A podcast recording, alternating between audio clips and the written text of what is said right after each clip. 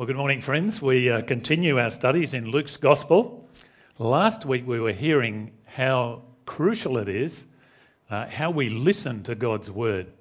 So, why don't we bow in prayer and ask God to help us to listen rightly uh, that we might bear fruit as a result of this? Let's pray. Gracious God, we thank you so much that you have revealed yourself to us in the Lord Jesus. Lord, we pray that as we listen this morning, uh, that by your grace we will be good soil, that your word will take root in our hearts, uh, that it will bear fruit, much fruit, the fruit of repentance and faith, uh, the fruit of a life yielded to you and living under your lordship.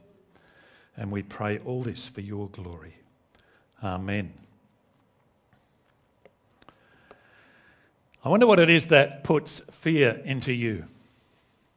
Maybe it's a letter from the ATO, uh, or maybe it's spiders, uh, or snakes. Uh, maybe it's someone, uh, a big guy with tats in the train, or the or the tram, or or a drunk, uh, whatever. Um, a couple of years ago, Janet and I were uh, out walking down at Cape Schanck, and we were walking along the path, and we came across this. at the first time in my life, I'd seen a tiger snake and uh, I'd heard of their vicious reputation. All of a sudden, my heart's beating really quickly, and the fight and flight mechanism kicked in. Uh, thankfully, the snake's flight and fight mechanism kicked in as well, and uh, he scuttled off into the bush, and we scuttled off in the other direction. Um, I think we like to think of Jesus as somebody who's like a kind of handsome, uh, benevolent uncle. Uh, meek and mild, nice bloke, you know, like the book, uh, gentle and lowly. Uh, but when he was here on earth, uh, some people found him genuinely scary. Uh, even people who knew him well, like the disciples. What was it that made them afraid of him? Well, today we're going to find out. Uh, there are two scenarios in this passage that's just been read to us uh, that actually put forward two really common human scenarios where human beings are confronted, firstly, with the forces of nature. Uh, we've had an earthquake in Japan this week. I was emailing someone last night who was on the edge of it. Scary, TV rocking around and stuff like that. The forces of nature. But secondly, the forces of evil. These are big, powerful forces that scare us. And when somebody comes along who is bigger and more powerful than those forces, that's even more scary, isn't it? And that's what we discover in this passage today. Uh, that's the predicament of the disciples and this very needy man. Luke is continuing his well researched, uh, orderly account of the life of Jesus.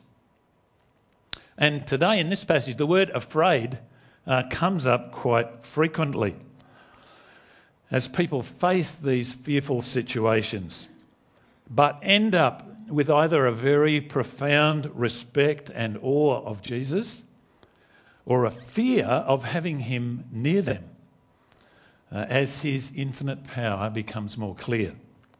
So, firstly, the first scenario uh, there's a fearsome storm in verses 22 to 24. Uh, Jesus gets into a boat. He says to his disciples, Let's go across the other side of the lake. So they set out. As they sail, he falls asleep, and a windstorm comes down the lake, and they were filling with water and were in danger. Uh, when we moved to Melbourne, uh, I wasn't familiar with Port Phillip Bay. Uh, I'd previously, I'm a sailor, I'd previously sailed on smaller lakes, uh, but I was keen to get out for a sail. And the opportunity came. Uh, it was actually during the heat wave that ended with Black Saturday. Uh, and it was a beautiful day. So we sailed out and actually dropped the anchor in the middle of the bay. Beautiful, clear water. It was boiling hot, so we tipped over the side and swam around. It was so good to be out there rather than jam packed in on St Kilda Beach with about 50,000 other people. It was really, really nice.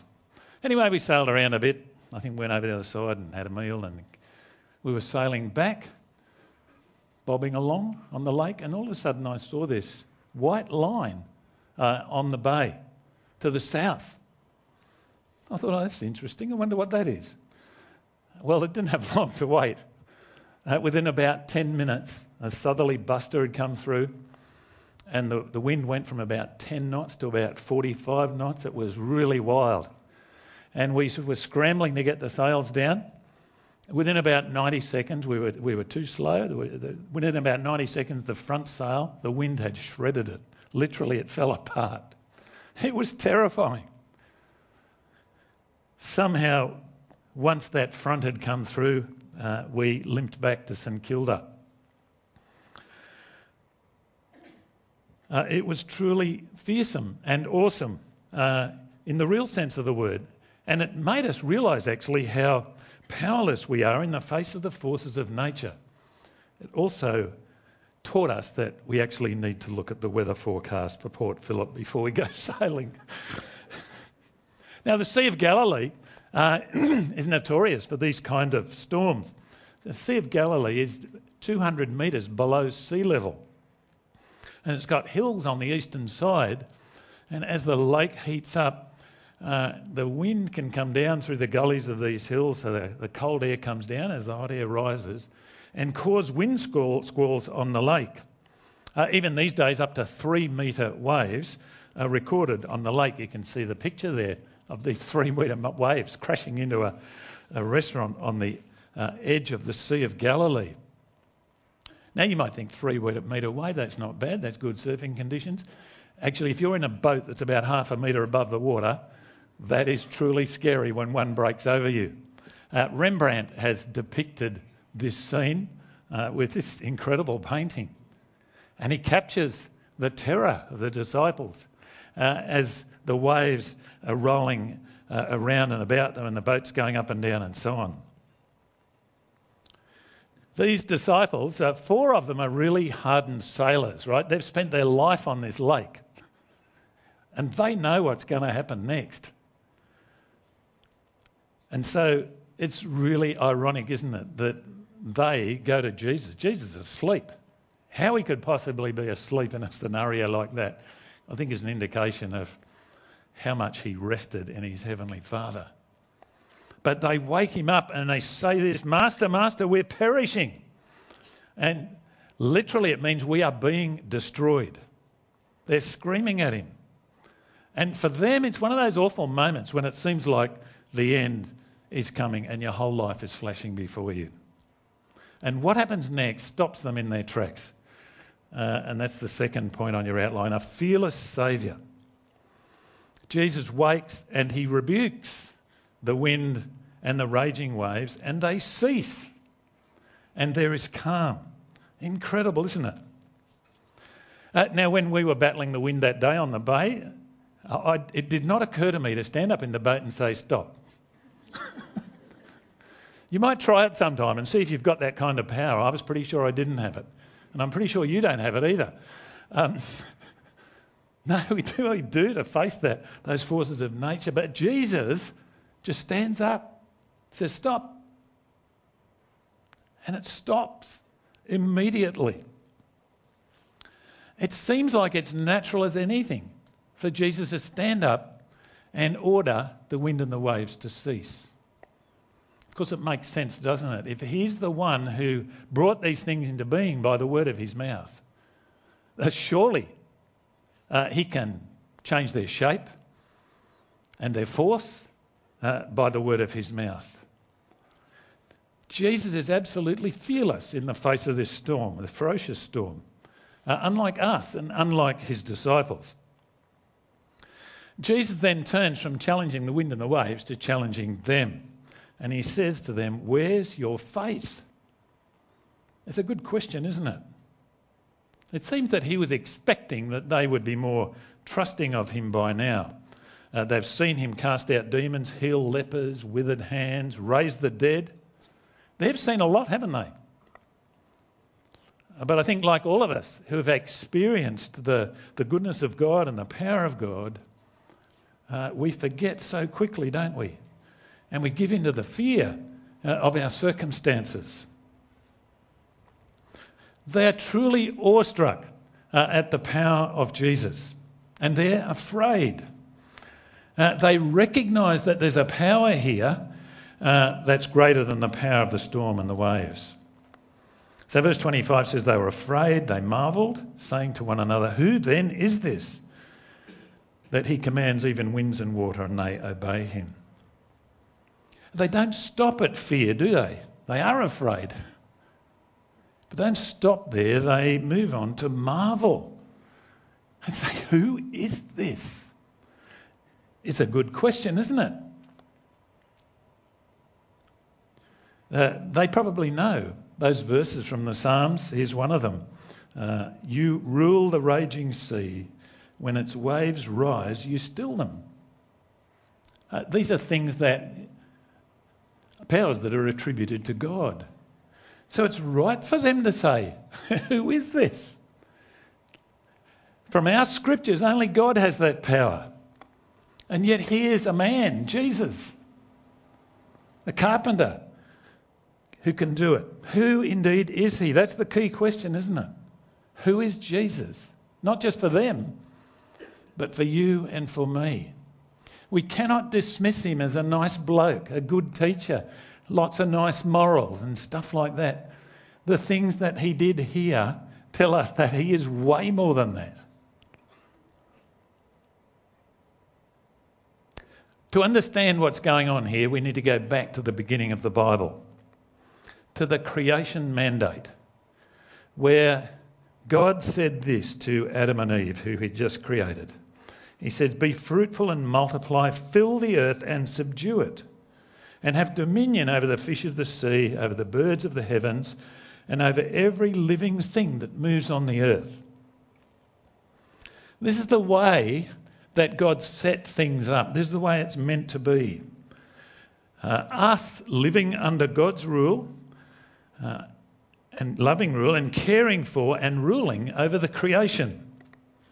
A productive harmony between the creator, the creature, and the creation. Here's a diagram depicting it. If you know the two ways to live gospel outline, uh, I've pinched that from there. So that's, that's a diagram of how things work. God rules over all. And we, under God, are charged with caring for the creation and ruling over it, having dominion over it. When mankind rejected God's rule, as we see in the next slide, uh, not only could we not uh, uh, subdue the earth, but we couldn't even control ourselves. And we're seeing the results of it, aren't we? Uh, we can't control the creation. We can't do the right thing by the creation. We can't even do the right thing by one another. That's why there's so much conflict in the world. And our relationship with God is broken. We've made a mess of the whole thing. But here, the disciples are confronted with somebody who has not stepped out of under God's rule, who has always lived under God's rule, as we see in the next diagram. The Lord Jesus, who has always lived under the rule of God and therefore is in a right relationship with the creation. And he has dominion over it. And he can rule over it. He's a fearless Saviour uh, because he's God himself. And not only has he come uh, to rule over the creation and the creatures, but he's come to reverse the impact of the fall. And that's what we see in the next scenario uh, an awful evil. Now, the scenario here is they, the, the storm's gone, they have a leisurely sail across the lake, uh, they get out and in the country of the Gerasenes, and straight away Jesus is confronted uh, with a man who is in a very, very desperate situation. In fact, he is uh, under the control of Satan and his henchmen. This poor, wretched, tortured man is an outcast from his own people. He's roaming around in the nude in a cemetery, crying out. And the best that the people of the city can do for him is to put fetters around his ankles so he can't run around, and put chains around his wrists, and put a 24 hour guard on him. Even then, he breaks the chains, and the, the demon gets hold of him and drives him out into the desert. Friends, this is so distressing, isn't it? Not just for the man, but for his family, for the people in the city. I don't know if you've ever seen this. but When we were living in an animistic culture, we occasionally came across people who were under the impact, they were possessed by demons. And to see them writhing around and, and, and, and these demons taking over their voices and, and their movements, and people having to restrain them, it's terrifying. It's distressing. And uh, people in the culture we lived in feared this. And they were trying to appease the spirits that might do that to them or any of their relatives. And they used to take them round to witch doctors, shamans, Muslim holy men, anybody who might be able to help them. This guy, he just doesn't have one demon, he's got thousands of them. Uh, Jesus asks him, What is your name? By the way, some people make a lot of that and say, you know, if you're going to get control over demons, you need to get their name. Uh, you can't get a, an ought from an is, as they say. Uh, Jesus did not do that in every instance. In fact, I think this is the only instance. So uh, I think that's a bit of sort of mumbo jumbo. But Jesus does ask the, the name, and he says, Legion. For many demons had entered him.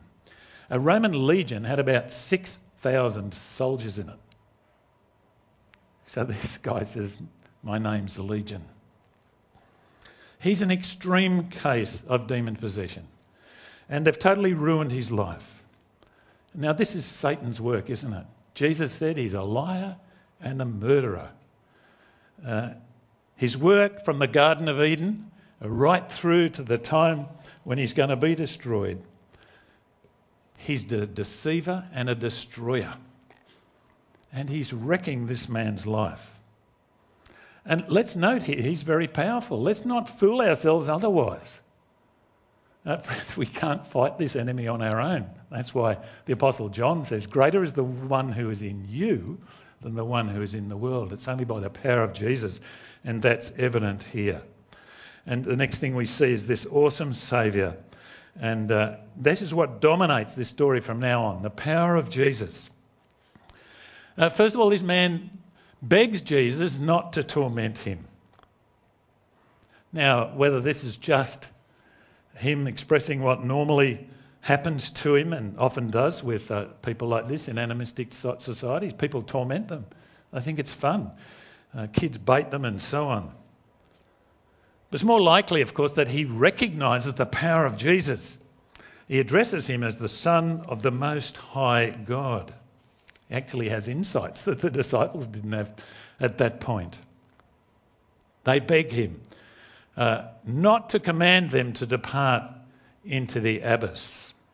If you go to Revelation chapter 20, verse 1, you'll see there that the abyss is the place where Satan and his cohort are finally consigned and they are locked up forever. But here they have to get permission from Jesus for wherever they go. That's very comforting, isn't it? If you're a Christian here this morning, uh, demons can't attack you without the permission of the Lord Jesus. They can't do anything to you.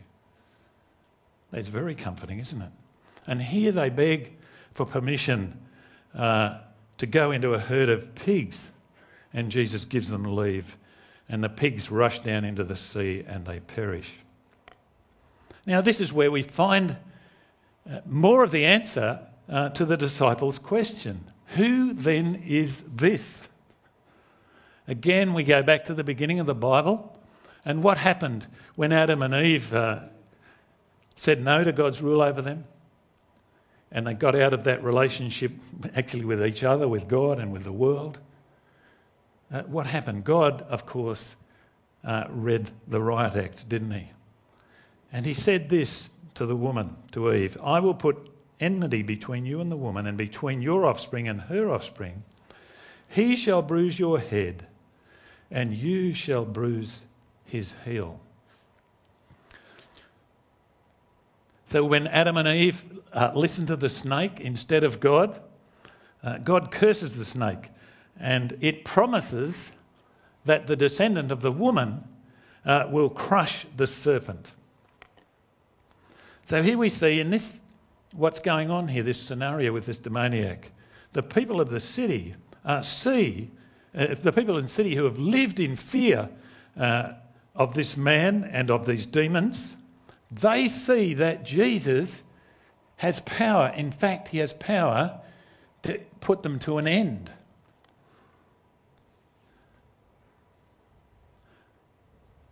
And that's what happens, actually. They see that here's this man uh, who they've had to put a 24 hour guard on for who knows how long, decades.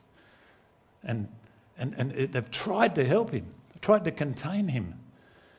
And what do they see once Jesus has told these demons to get out? They see him sitting there clothed, right? His dignity's back. People are not staring at his nakedness and poking fun at him anymore. And he's in his right mind.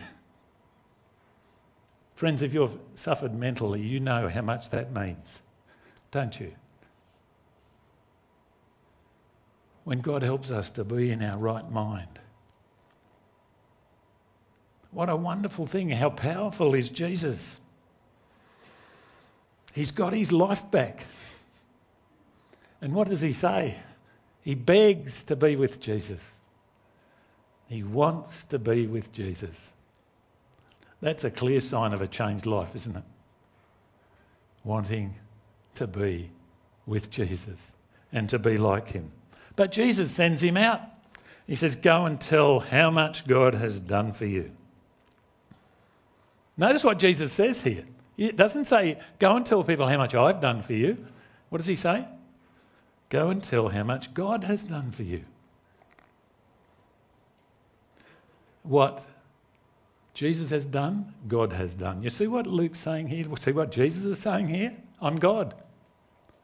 When I did that for you, I did it as God. That's a wonderful truth, isn't it? Now, unlike the people of the city who uh, begged Jesus to go away, this man, dressed in his right mind, begs to be with Jesus.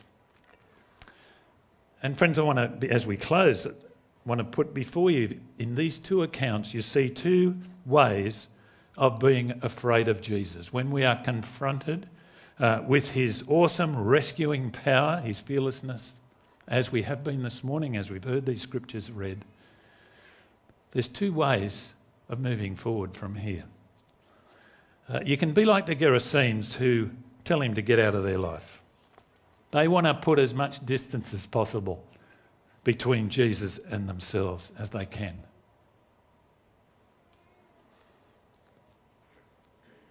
We're not uh, told why they want Jesus out of their lives. Maybe it's the loss of their pig business. Uh, maybe they're thinking, wow, if he's confronted that big an evil in that person, what if he confronts the evil in me? That's a big one, isn't it? But whatever the reason is, they want Jesus to get as far away as possible. It's a vain hope, actually, isn't it? Uh, we will all be face to face with Jesus in the end. We must all appear before the judgment seat of Christ, Paul says. I remember visiting door to door once, uh, offering people the chance to find out more about Jesus.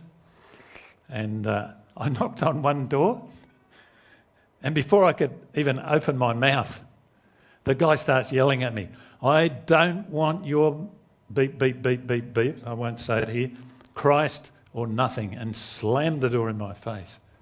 He did not want a bit of it. Maybe that's not you, but maybe as you've heard about Jesus and his power today, it's freaked you out and you feel like running from him. Let me encourage you not to do that. Not to do that. There's a right and proper and godly fear, a respect, a reverence of Jesus that is entirely appropriate. That this man has, this demoniac has, and that the disciples have in the boat. And it shows itself in two ways wanting to follow Jesus, to be with him, and wanting to live your life in gratitude for Jesus and telling others about him. That's another one of the fruits of the Word of God when it sinks deep into your life and takes root. And if you're a follower of Jesus today, what's happened to you is Jesus has confronted the evil in your life and he has paid for it. He's dealt with it in his death on the cross. And the only response we can have to that is gratitude, respect, reverence, awe. How great, how powerful, how loving is this person, Jesus. He is God. Uh, right at the beginning of this gospel, Mary, when she heard that she was going to bear the Lord Jesus Christ, that fearless, awesome Saviour, she burst out in a song. And here's one line from it And his mercy is on those who fear him from generation to generation. The person who fears Jesus in this way is the one who recognizes that their situation is hopeless, like the disciples in the boat, that they are perishing.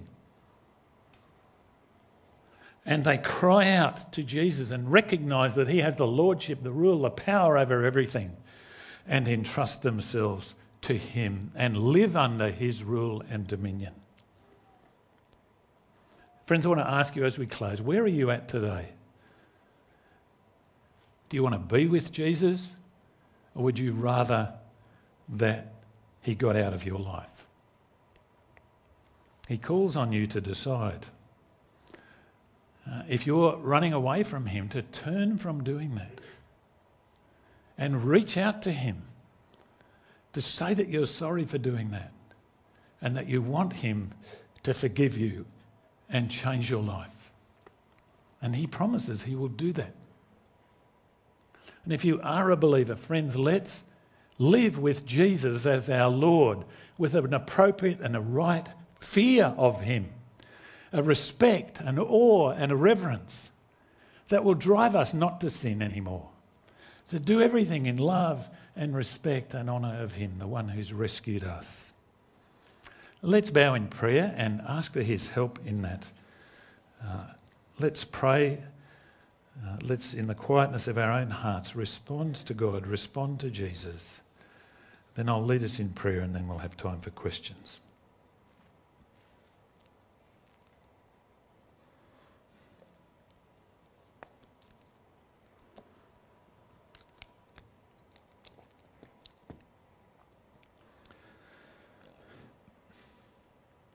Lord Jesus, we stand in awe of you this morning. How great is your might and your power, but also your love and your compassion that you rescued your disciples from perishing and that you rescued that man from the clutches of Satan. Thank you, Lord, from where we sit, this side of the cross, we see the fuller picture of how to do with our evil, our wrong, our selling ourselves uh, to Satan, that you went all the way to the cross and died in our place and removed that barrier so that we can draw near to you and draw near to God.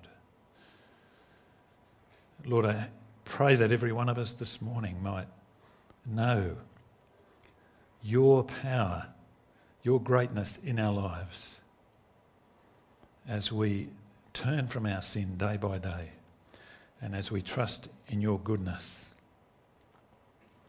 Lord, we pray, pray for people throughout our world who are tormented by evil and by demons, who are living in situations when they're on the edge of perishing. Lord, please help them, help us to cry out to you and to entrust ourselves to your goodness, your faithfulness, and your power. And we pray it in Jesus' name. Amen.